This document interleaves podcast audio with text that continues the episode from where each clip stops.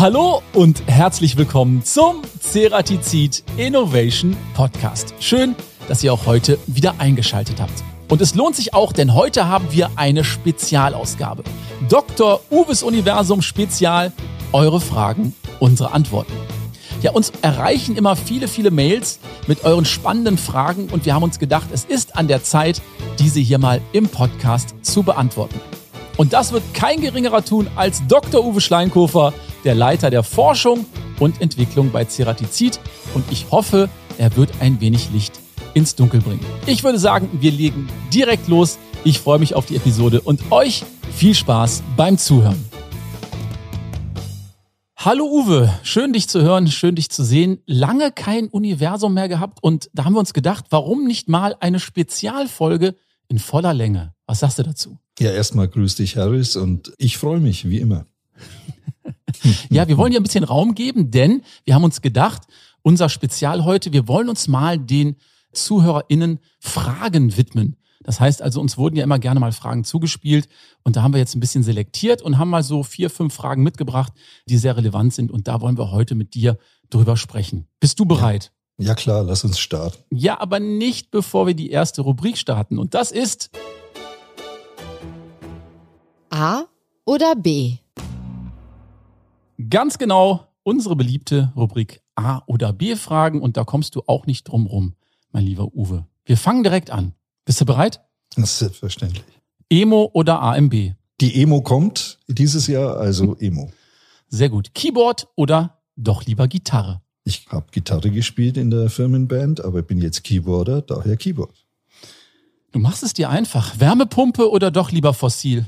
Oh, ich laufe noch auf Fossil, aber es wird über kurz oder lang wahrscheinlich in Richtung Wärmepumpe gehen, so wie es ausschaut. Tatsächlich. Und wo stellst du dieses riesige Aggregat hin für draußen? Vors Haus, da wo der Lärm am wenigsten äh, stört, insbesondere ja. den Nachbarn. Ja, Lärm ist noch so ein bisschen ein Faktor. Ne? Ich habe das auch ja. gerade hier bei mir planen lassen. Ich warte auch noch einen kleinen Augenblick. Freddie Mercury oder Rick Davies? Oh Gott, das ist eine gute Frage. Da ich in meiner Jugend ein ausgeprägter Supertramp-Fan war, tatsächlich Rick Davies, ja. Tatsächlich? Ja. Ja, ja, ja, ja. Richtig Wobei Roger. Hodgson ist mir lieber, ehrlich gesagt. Okay, ist dir lieber, okay. Ja, Mhm. mir tatsächlich Freddie, aber hey, ne? Also, die sind alle großartig. Ja. Wenn es um Musik geht, UK oder USA? UK. Und man vertut sich oft. Man denkt immer, das sind amerikanische Bands. Und dann guckt man bei Wiki Ja, ja, nach. Und dann plötzlich merkt man, ja, Moment mal, Genesis sind ja gar nicht aus den Staaten. Ja, die machen schon gutes Zeug, ja. Okay, E-Fuels oder Batterie? Wo geht die Reise hin? Batterie. Sicher? Ich kann es nicht sagen, aus dem Bauch raus, sage ich mal, Batterie. Es entwickelt sich gerade in Richtung Batterie. Es kann schon sein, dass das irgendwann mal äh, abgelöst wird, aber im Moment, so wenn man die Wachstumszahlen und so weiter anschaut, Du bist ja aktuell in Kempten. Wenn du dich entscheiden müsstest, Reute oder Kempten, was dir lieber? ist mir egal. Ich muss mich wieder entscheiden, oder? Nee, egal hat noch nie jemand gesagt. Das ich super bei einer A- oder B-Frage. Ist mir egal. Würde ich so stehen lassen. Okay. Okay. Roadbike oder Mountainbike? Roadbike. Ja? Inspiriert durch Paris oder grundsätzlich? Grundsätzlich, man sieht mehr, man kommt weiter. Es ist also zur Distanzüberwindung effizienter, finde ich. Ja, da hast du recht. Mars oder Mond? Weil der Mond war ja auch schon oft Thema bei uns im Podcast. Erst Mond, dann Mars. Oh, gute Antwort. Und letzte Frage. AI oder HI? Wobei ich nicht weiß, ob es Human Intelligence überhaupt gibt, aber Artificial Intelligence oder Human Intelligence. Ich muss ja ganz ehrlich sagen, bei AI kriege ich langsam so ein bisschen Angst. Ne? Es gibt ja so Videos, die kann man ja wirklich nicht mehr unterscheiden, ob das jetzt echt ist oder nicht. Vorher konnte man das immer noch so ein bisschen sehen. Mittlerweile, ne? was sagst du dazu? Ja, HI ist mandatory, also AI, das gibt's wirklich. Glaubst du denn, AI bringt mehr Gutes als Schlechtes? Schwer zu sagen. Intelligent eingesetzt bringt's Gutes. Okay, so lassen wir das stehen. Und Tradition oder Innovation hast du ja schon Innovation beantwortet. ist klar. Ja, bleibt natürlich Bleibt. die Innovation. Wir sind ja auch im Innovation Podcast. Ja, und bevor wir richtig. jetzt direkt ins Thema einsteigen und die Fragen beantworten, erstmal noch einen herzlichen Glückwunsch. Ihr habt kürzlich einen Preis gewonnen, habe ich auf LinkedIn gesehen. Ihr gewinnt ja andauernd Preise. Was war der letzte Preis? Ja, das ist tatsächlich so. Das war von einer Zeitschrift äh, Produkt des Jahres und zwar 2023. Die Zeitschrift war Industrial Production und da haben wir für den Maximal Slot SX einen Preis für Produkt des Jahres bekommen, dritter Platz. Und da haben wir uns sehr gefreut und das haben wir letzte Woche entgegengenommen. Ach guck. Und wie es der Zufall so will, in der letzten Podcast-Episode haben wir mit Robert Frei und Remus Venturini genau über das Thema gesprochen, also Maximal Slot SX, diesen Nutenfräser. Da kann man gerne nochmal reinhören, wenn man das möchte. Sehr interessantes Produkt, ist also auch sehr erfolgreich und da haben wir auch einige Neuerungen eingebaut. Also wir sind da sehr happy drüber. Jetzt ist das nicht der einzige Award, den ihr in der Vergangenheit gewonnen habt. Was gab es noch in den letzten Monaten, Jahren vielleicht? Ja, also im letzten Jahr haben wir fünf Awards gekriegt tatsächlich. Das wird jetzt zu lang dauern, die alle breit zu treten, aber wir haben auch wieder einen äh, Best of Industry Award bekommen für unsere äh, Nachhaltigkeitsinitiativen, fürs Green Carbide. Wir haben einen Preis gekriegt auf der AMB letztes Jahr in Stuttgart für ein Produkt hergestellt aus diesem Green Carbide.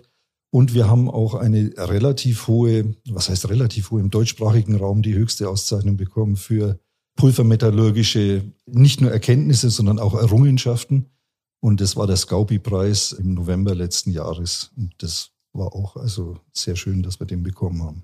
Die meisten Preise kenne ich jetzt, Uwe, aber Scaupi-Preis sagt mir gar nichts. Was ist das? Ja, das ist einfach Errungenschaften in der Pulvermetallurgie. Das wird auch einer Person übermittelt.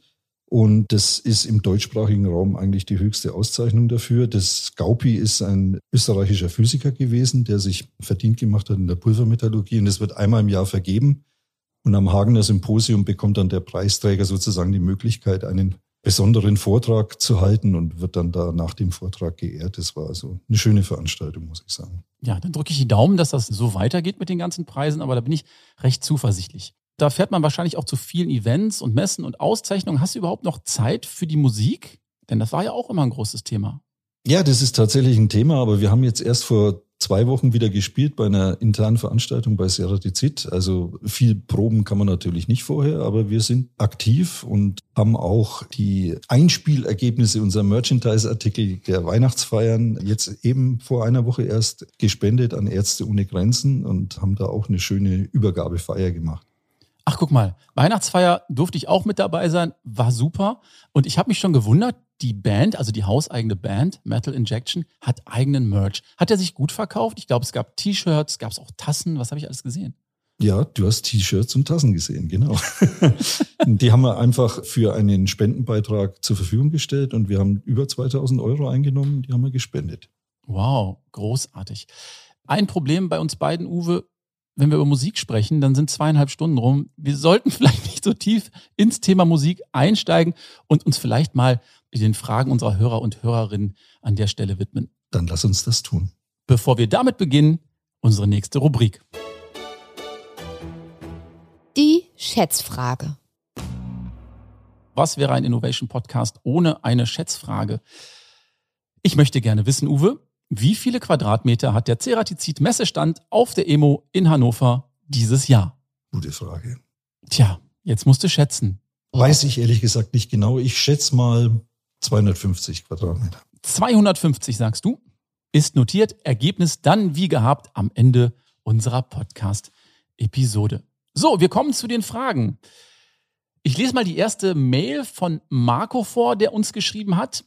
Hallo Harris und Podcast-Team. Ich höre regelmäßig euren Podcast und habe mit großem Interesse die Folge 36 angehört. Dabei ging es um vernetzte Fertigungsprozesse in der Produktion. Ich finde den Ansatz dort wirklich interessant. Allerdings würde mich allgemein mal interessieren, wie man die Branche mit den ganzen Digitalisierungsbemühungen in Einklang bringen kann. Was müsste da aus eurer Sicht noch so alles passieren? Das ist eine verdammt gute Frage. Damit beschäftigen wir uns auch Tag ein, Tag aus. Und aus meiner Sicht ist einer der ganz wichtigen Themen die Standardisierung dieser Daten.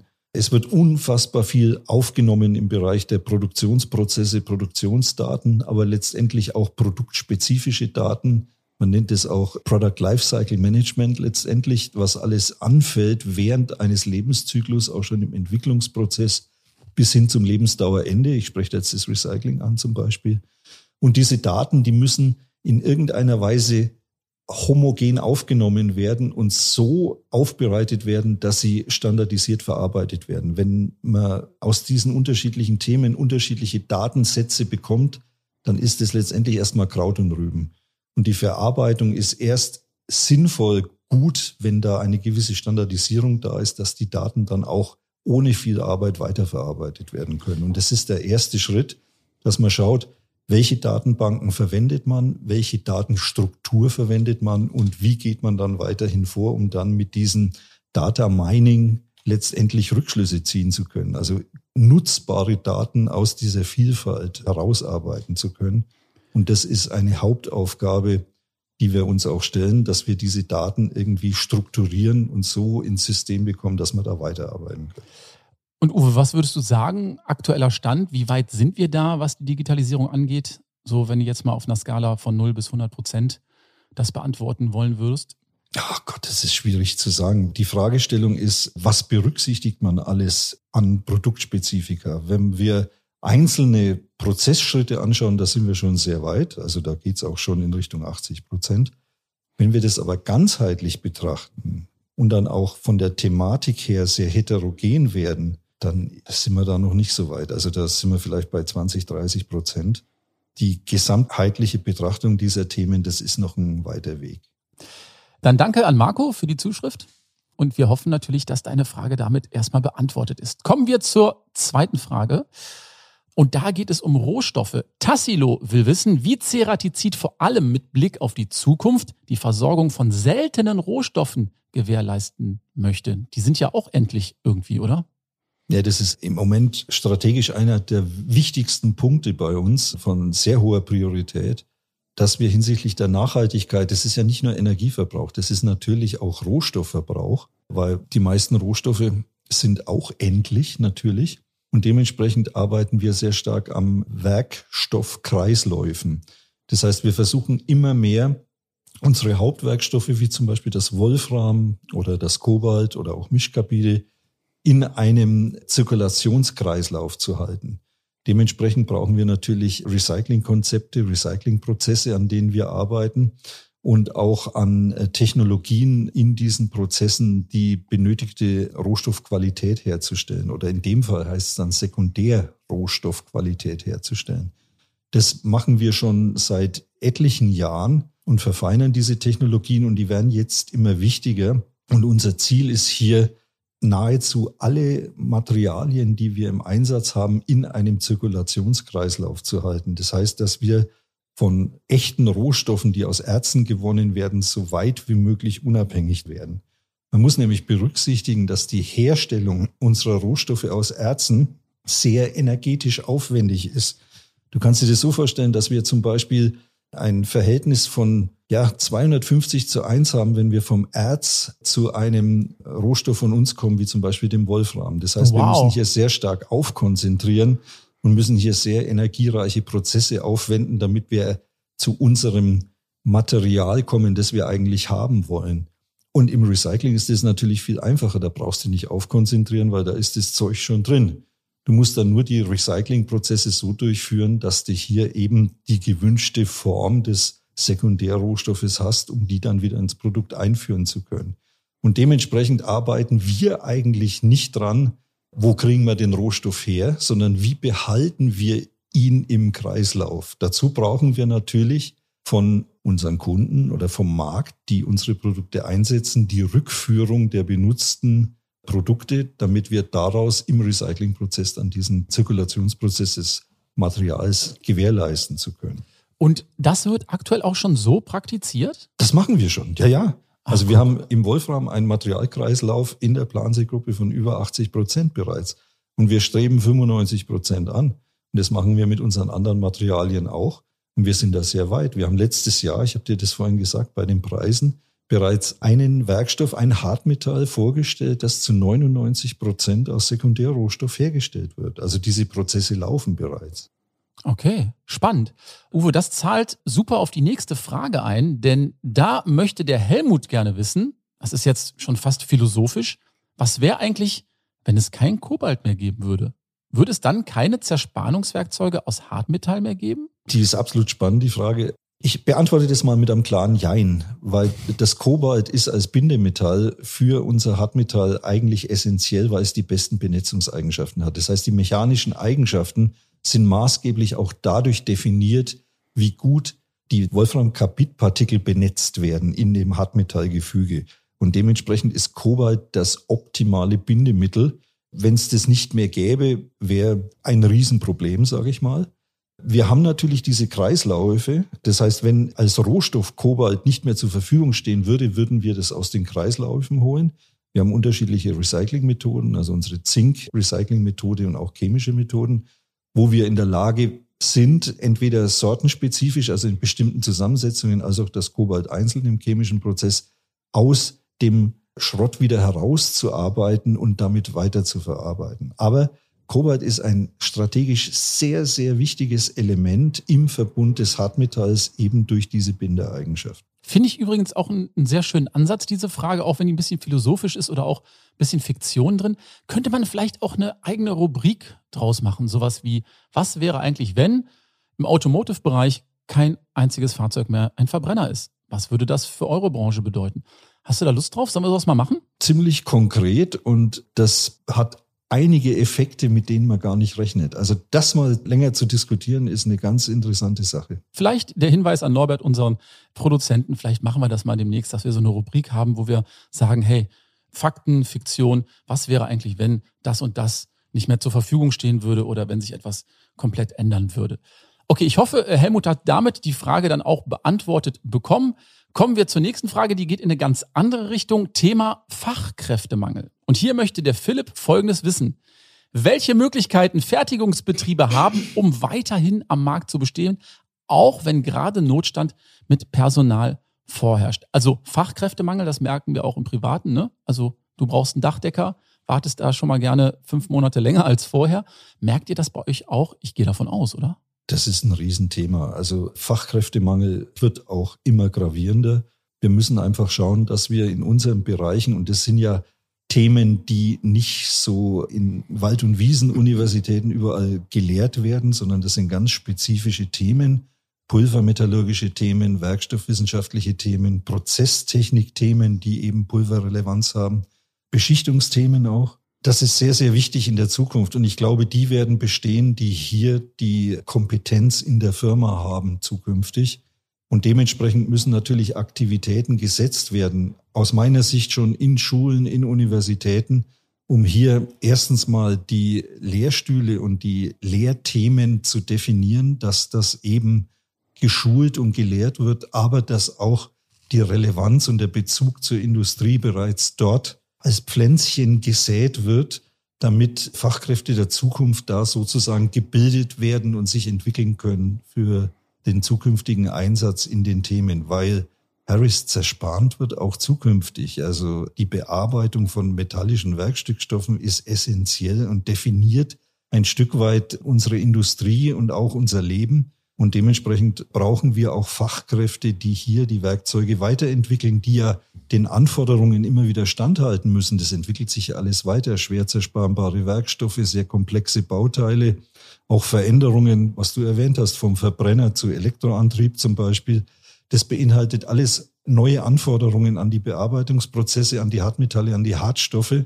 Da braucht man ganz dringend Fachkräfte, die hier eben die weiterentwickeln und die Leistungsfähigkeit weiter steigern. Ein Riesenthema. Was glaubst du ganz konkret, woran liegt es, dass sich jetzt viele junge Menschen dann halt eben nicht mehr für das Handwerk entscheiden? Fehlt es da an Attraktivität oder haben wir viel zu viele andere Möglichkeiten? Das ist auch eine gute Frage. Also ich glaube halt, dass auch viel in Richtung Digitalisierung, betriebswirtschaftliche Themen und andere Bereiche jetzt hier gerade attraktiver sind als das Werkstoffwissenschaftliche, das Prozesstechnische, der Maschinenbau und so weiter und so fort.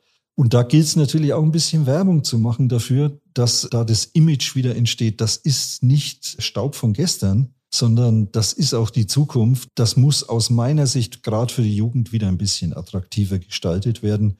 Dafür muss Werbung gemacht werden. Was natürlich auch in dem ganzen Standort, das kann zum Beispiel Europa auch als Standort wesentlich nach vorne bringen, wenn hier Fachkräfte zukünftig da sind, die die Zukunft mitgestalten da vielleicht an der Stelle dann auch direkt auf Universitäten zugehen, an Schulen und so weiter und so fort. Denn ich glaube, den Fachkräftemangel, den haben wir aktuell schon und da wird so ein kleines Gap entstehen, bis die ganzen Maßnahmen dann letztendlich mal greifen. Merkt ihr das selber im Recruiting? Müsst ihr das schon stark kompensieren oder funktioniert es gerade noch so? Ja, wir sind eigentlich ganz gut aufgestellt, aber wir merken das auch. Also wenn wir neue Leute suchen, es wird immer schwieriger, gezielt Fachkräfte zu finden.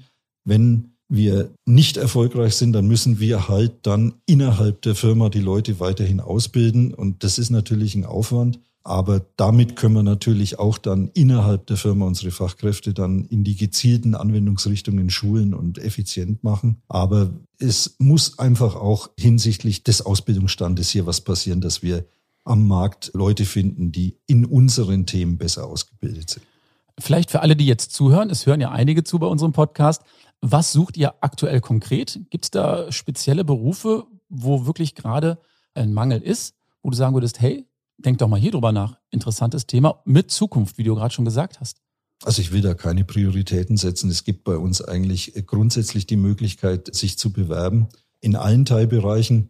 In wissenschaftlichen Themen ist es mehr die Beschichtungstechnik, ist es die Pulvermetallurgie, ist es die Prozesstechnik. Und da haben wir also immer ein offenes Ohr, wenn jemand Interesse zeigt, mit uns zusammen die Zukunft zu gestalten, da sind wir dabei. Also da der Hinweis. Und ich denke, wir packen nochmal in die Show Notes die richtigen Kontakte, wenn man sich da bewerben möchte.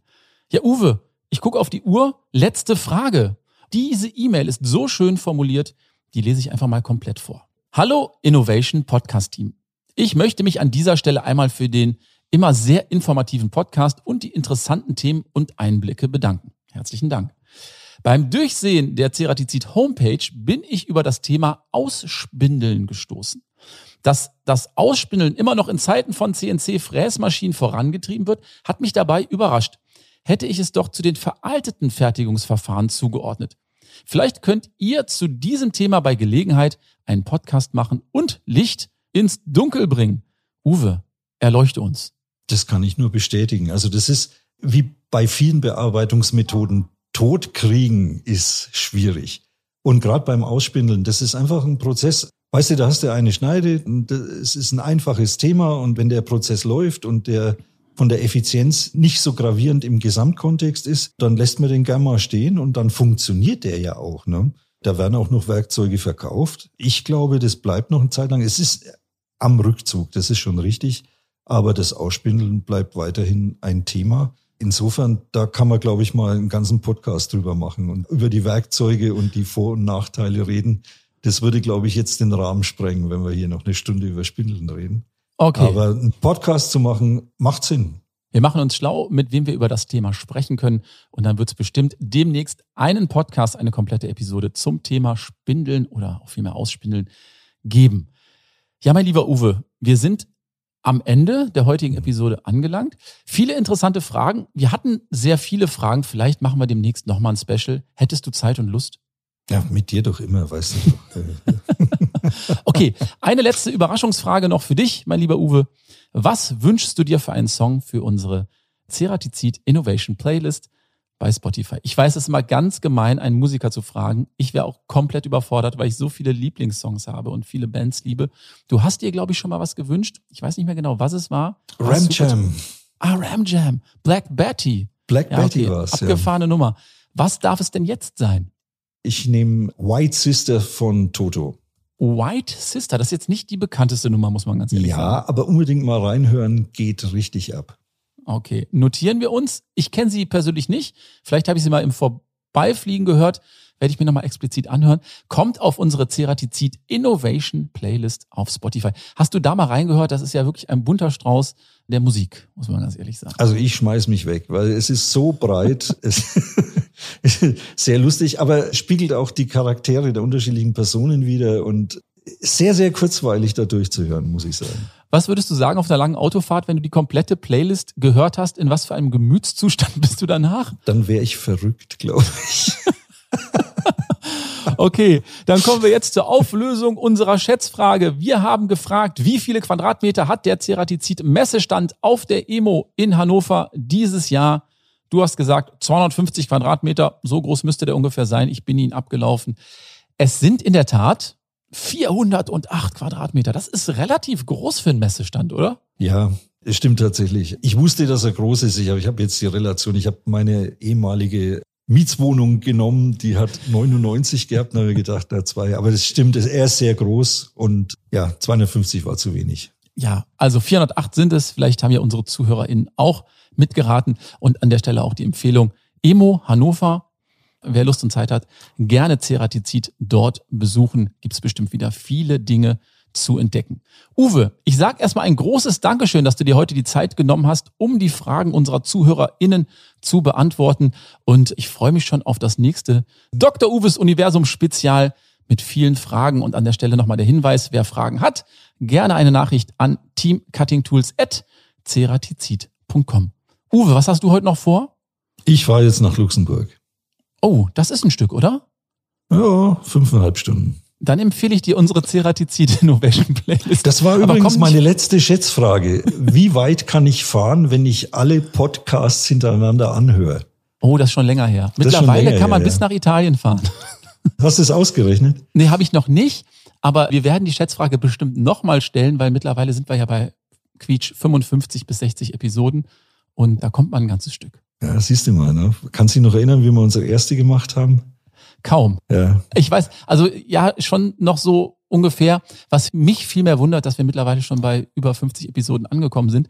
Und wie ich unseren Norbert kenne, freuen wir uns schon auf die nächsten 50, 60 Episoden, oder Uwe? Ja klar, wir freuen uns und scheint ja erfolgreich zu sein, wenn wir so viele Folgen machen. Ne? Also freut mich sehr, dass das so eine gewisse Konstanz bekommen hat. Ja, und wir bekommen auch immer wieder positives Feedback.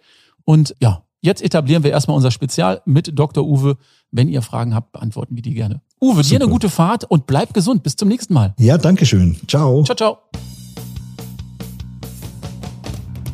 Wir sind am Ende unserer heutigen Spezialausgabe angekommen. Hat wieder großen Spaß gemacht, mit Uwe eure Fragen zu beantworten. Und er hat uns ja versprochen, dass es noch weitere Specials mit ihm geben wird. Also schreibt uns gerne eure Fragen, eure Inspirationen oder vielleicht auch eure Wünsche für Podcast-Gäste an teamcuttingtools.ceratizid.com und vielleicht ist eure Frage ja schon im nächsten Special mit dabei und wird von Dr. Uwe Schleinkofer beantwortet. Mir hat es wieder großen Spaß gemacht. Wenn euch der Podcast auch gefällt, hinterlasst uns gerne eine positive Bewertung auf den gängigen Streaming-Portalen. Ich sage Dankeschön für die Aufmerksamkeit. Bis zum nächsten Mal, bleibt gesund, tschüss und bye bye.